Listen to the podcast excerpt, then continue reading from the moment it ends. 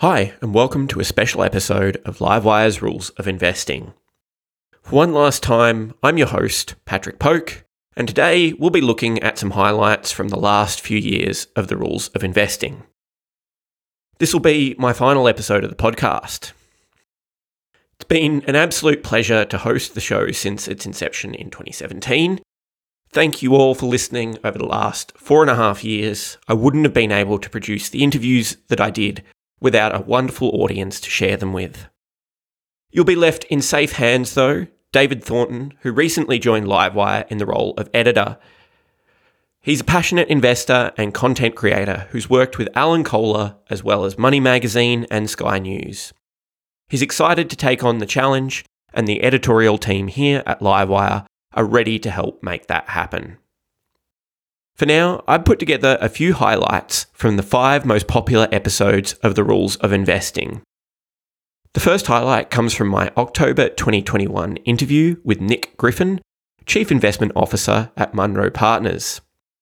The episode has 16,180 streams and downloads to date.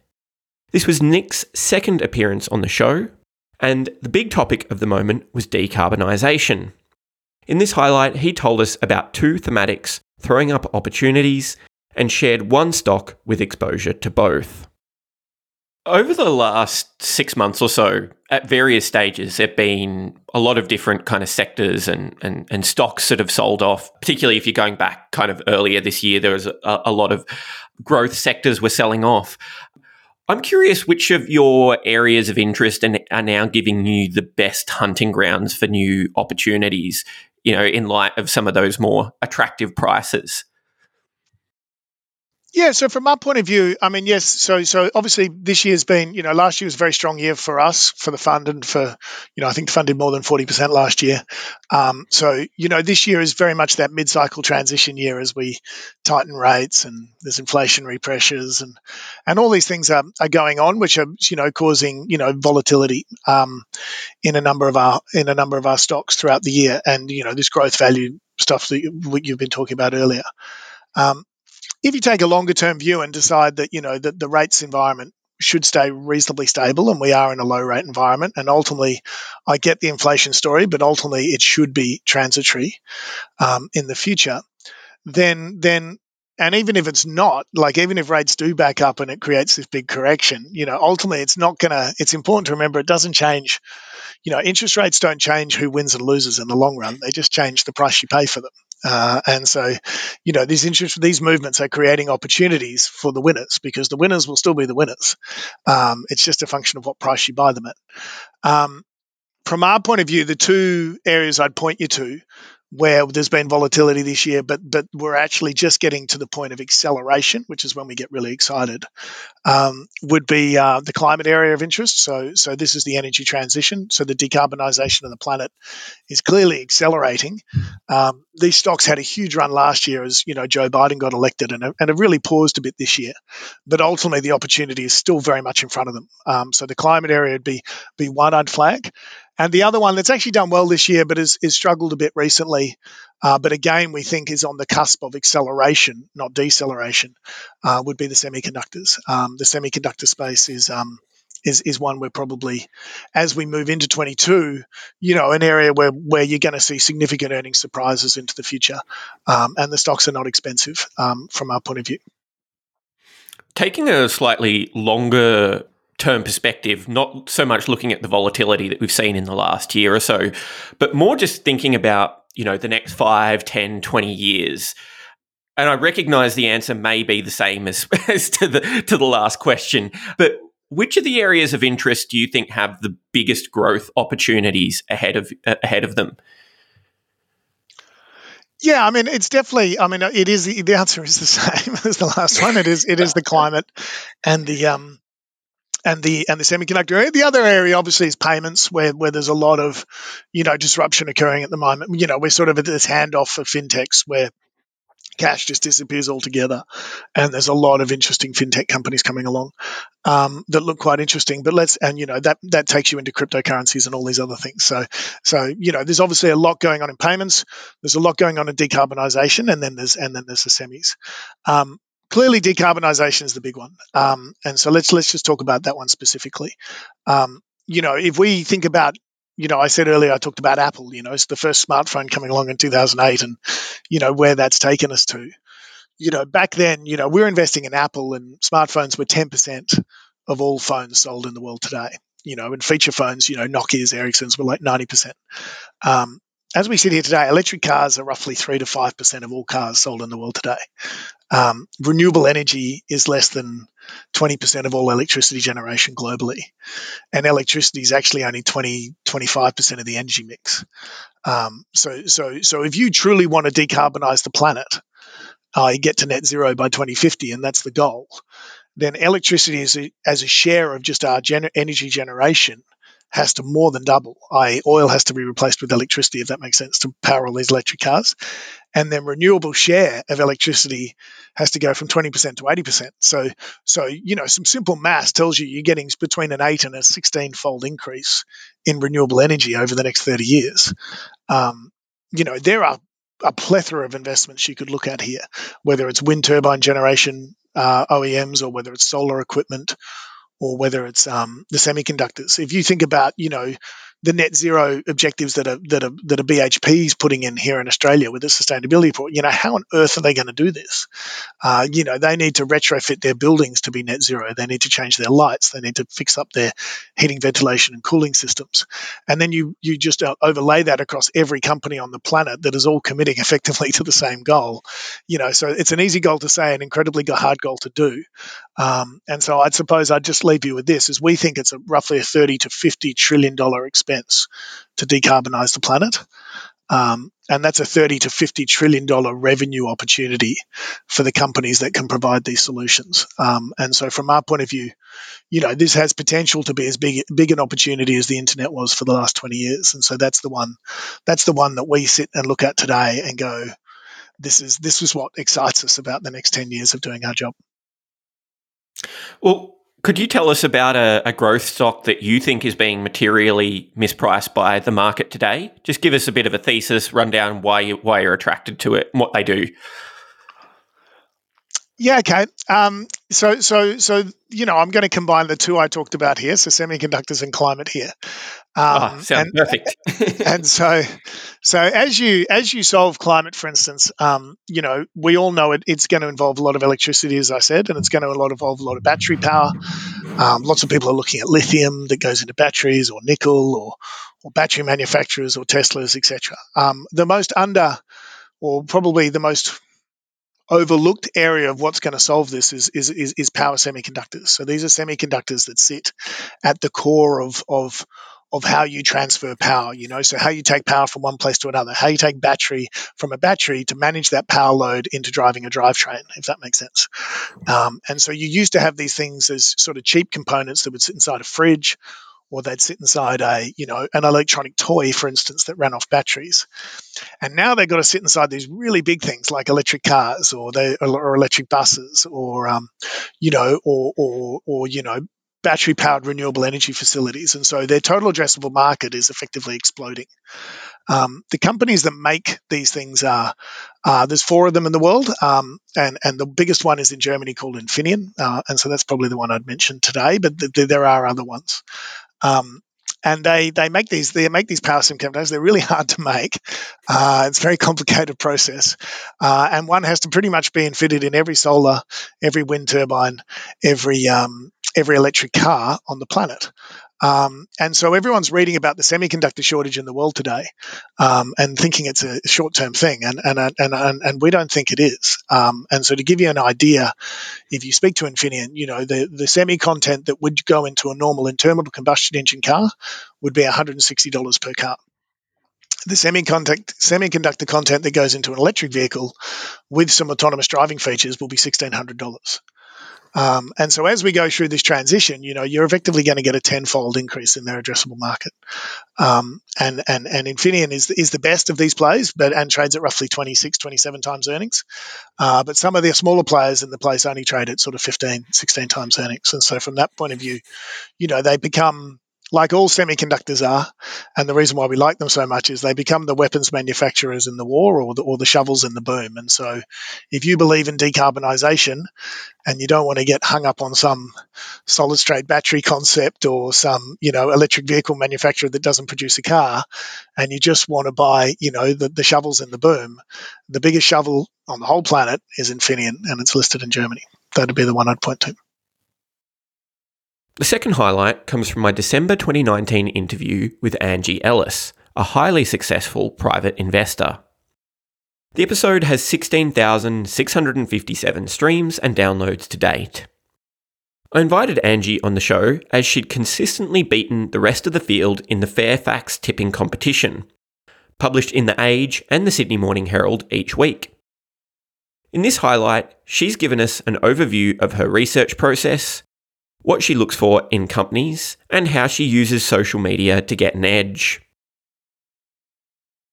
Let's talk a bit about that research. I'd like to hear about your approach and how you think about investing. Could you just maybe in, in a bit of a, a nutshell, you know, kind of 15,000 feet view kind of thing, tell us how you approach long term investing? Yeah, definitely. Well, I def I like companies. I, I, like companies that derive most of their income from global operations. I'm always focused on that. Uh, I like companies that have got growing recurring revenue, enviable corporate culture, and tailwinds. Definitely scalable business models. Um, barriers to entry. I think just my experience with my business, with having competitors come in like they did, I'm always looking out for the competitive environment for my long term hold. So even though I, I, put a bit of effort into researching the company and making sure I'm keeping up to date with their news, I'm definitely always keeping up with what their competitors are doing, and and I'm quite active on Twitter and LinkedIn, and I'm quite happy to send messages to um, competitors of companies that I'm holding shares in, and just find out information from them, and just um, even follow them on LinkedIn and Twitter, their the competitors, just to make sure that there's they're not you know gaining market share or they're doing anything too interesting. So I, I, that's a that's a big focus. Uh, I think that's really important to focus not just on the company but the competitive landscape because I had that experience. So yeah, I de- definitely my biggest positions in that portfolio like Lovisa, Afterpay, IDP, Education, Serko, and probably CSL and Iress. So I've held those shares all quite for a long time. What's your um, kind of view on uh, approach to valuation? Is it something that forms part of your process? Do you do you like to use, if, if so, do you like to use ratios? Do you go all out and do something crazy like a discount of cash flow? What, what's your, how do you think about it? Yeah, I definitely look at uh, their growth potential. I don't I don't focus too much on the valuation, current valuation, because I think a lot of these companies will, will keep surprising us with with the growth, with the global growth, and often for a company that's very scalable like that, we you know they can white label their product and they can get it out to more customers, like a company like Serko. Um, it's it's hard to value. Yeah, we've seen that a lot with. I mean, the the prototypical example, of course, is Amazon. Yeah, which. I remember looking at Amazon at about two hundred and fifty dollars a share and going, "No, nah, it's way too expensive. There's no way I could pay that that price for it." But yeah, here we are. What is it, fifteen hundred dollars a share now? I think something yes. like that. yeah. Well, my my daughter, who's seventeen now, I think when she was fourteen, she told me to buy her some Amazon shares. So I, at the time, I thought you know they're incredibly expensive, and she's done very well from them. I think she's got five of them. hey, it's better than better than it's five more than I've got.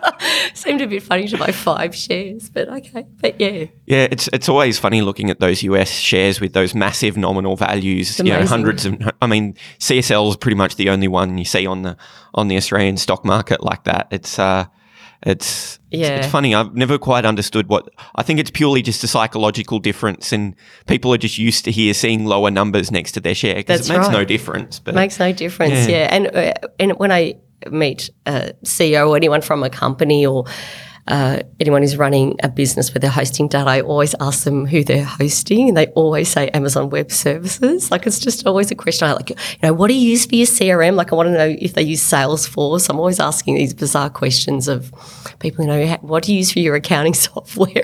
like, you know, I just want to know, you know, for the, for all these businesses, you know, all those sort of questions, just to to see you know what businesses are emerging in that space. Are there other you know hosting services that are gaining market share, and it's a good way to find out. Yeah, it, it works. I, I, do a little bit of the same thing myself, but often with it'll be with things like retail and you know consumer products. I'll go out and mm. you know ask friends and family members about their experiences with products. Yeah, I know I'm a bit late to the party, but I finally uh, got around to using Afterpay for the first time just a couple of days ago to to, to buy a Christmas present, and um, it was like I knew I knew it would be pretty easy to use and, and set up, but even knowing that, just the the the smoothness of the whole process was was really quite um, surprising to me. Yeah, yeah. Well, yeah, Afterpay was, is is probably a good example about how I think about investing that way too. Because um, I came across Afterpay because a friend of mine broke her knee after a bit of a night out, and um, so I had to go and help her in this high end clothing store because she couldn't move around the store. So I I had to go into the lay-by room and try to find things all day in the lay-by room. And I'd never worked in retail in a shop before. And it was absolutely impossible for me to find anything in that lay-by room. And all day people would be calling or popping in to check on their lay-bys. So in that day, she was so busy just managing the lay-bys and she only made one sale that day. And it was when I popped out for coffee for five minutes. So I even missed the one sale that she made, but she was flat out the whole day just managing all the lay-bys. And so I just knew that Afterpay would be huge because it would solve that problem. And and I know for that high end clothing store, when they put in Afterpay, they stopped doing lay-by altogether, and it sa- saved them a lot of time. That's fascinating. I've not heard that uh, kind of aspect on it mm. before because you know I know the the transaction fees for yep. Afterpay are actually on the high end of things, yep. certainly more than you'd pay for like Mastercard or Visa. Yep. But if you can remove that whole kind of cost center yep. from your business, not to mention, you know, increase basket sizes and yeah. increase completion rates and things like that, you can certainly see the, uh, it's got a, a, fairly strong value proposition to the. Um, yes, um, it was, it was amazing. I just would never have guessed that so much time and effort and how hard it was to manage the lay-bys. I didn't even realize that was going on. But if you worked in retail, you would definitely have been across that. And yeah, at the time too, my hairdresser kept telling me about Afterpay. She was absolutely obsessed about it and she would just talk about it nonstop. So I did get into Afterpay just after the IPO and I followed that story pretty closely. And uh, if I've I've come across some people who work at Afterpay, just like say at parties or different events, and I'll say, "What's it like to work at Afterpay?" And they'll just rave and rave about it. Like you won't be able to get away from them. They'll just rave and rave about how great it is to work there. So I think they've totally nailed that corporate culture. The third highlight comes from my February 2020 interview with Anthony Aboud, portfolio manager at Perpetual Asset Management. This episode has 18,046 streams and downloads to date. We recorded the episode just as COVID, or coronavirus as it was known then, was starting to rear its ugly head. Though the market had yet to take notice. In fact, the release of this episode perfectly marked the top of the pre COVID market.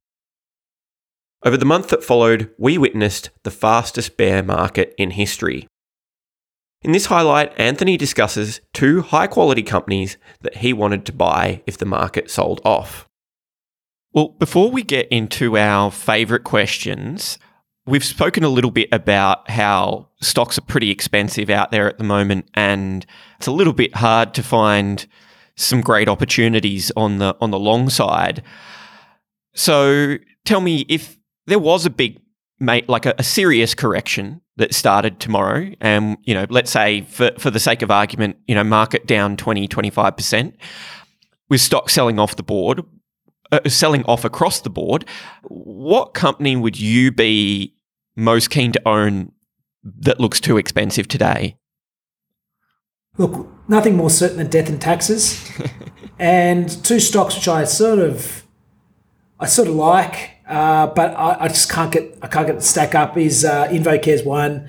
Uh, I think they're, executing what is going to be what is quite a problematic, um, or not problem, what is a fair bit of catch up capital, but they're sort of modernising uh, the industry. Um, but it's nice. it, it is a, obviously clearly a steady a steady business. Um, and there's a scarcity. There's an element of scarcity as far as um, yeah, yeah, uh, scarcity factor in these businesses. Uh, the other one is is is Xero. Um, I find it too expensive now. Their execution has been excellent.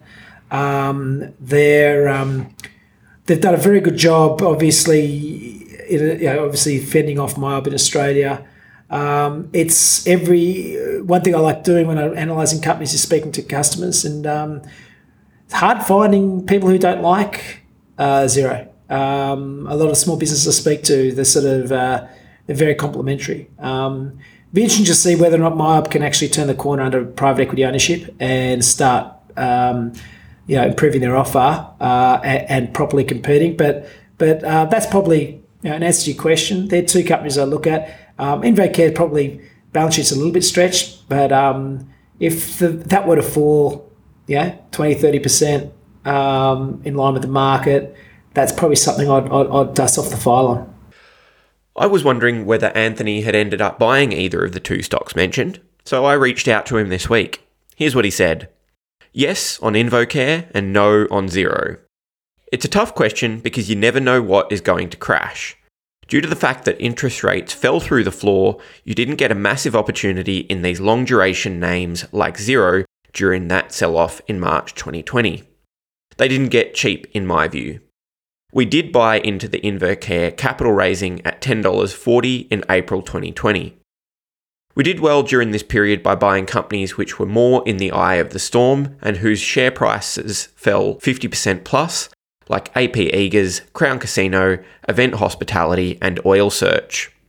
We bought all these companies with the mindset that while we didn't know what they were going to earn in the next year, we knew that they had a strong enough balance sheet to withstand a two year hard shutdown, and they were trading at material discounts to mid cycle earnings. They've all generated good returns for our unit holders since. Thanks to Anthony for providing that little bit of colour for us there.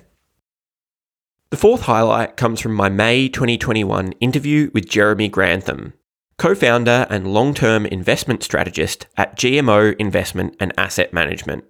Though Jeremy is probably best known as the man who called the Japanese equity bubble, the tech bubble, and the subprime mortgage crisis. This episode has 35,961 downloads and streams to date. In the highlight, Grantham explains how value outperforms growth in periods of high inflation.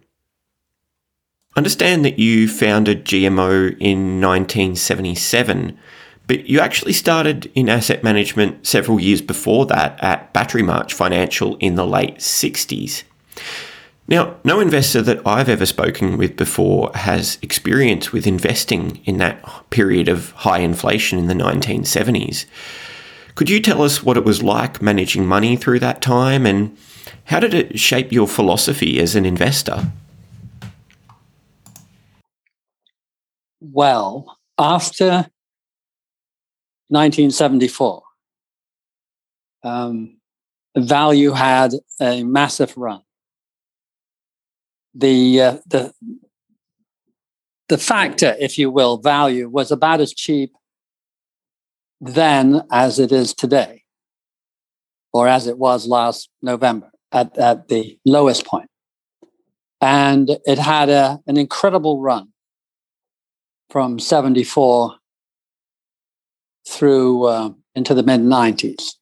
So 20, 20 years, where we win out of three out of four years, and the losses would be half as bad as the average gain.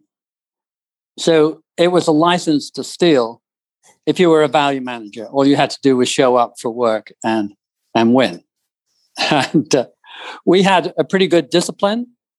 Um, we um, we rotated out of stocks that were still pretty darn cheap into the cheapest ones we could find.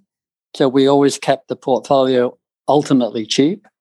We ran a very tight portfolio of 20 stocks and all US.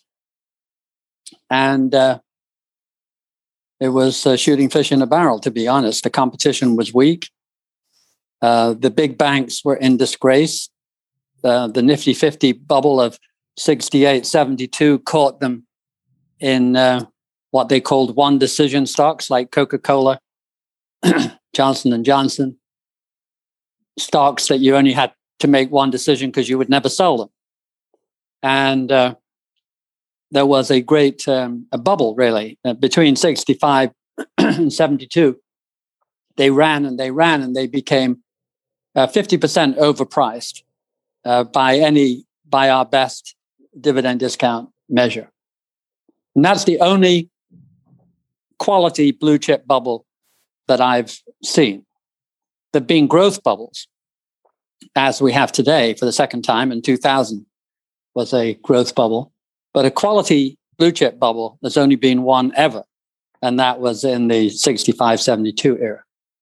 And so every bank who owned the pension fund business, by the way, uh, and they owned the rich individual business. So JP Morgan, it was then Morgan Guaranty Trust, and, and an, another five or six New York banks ruled the roost.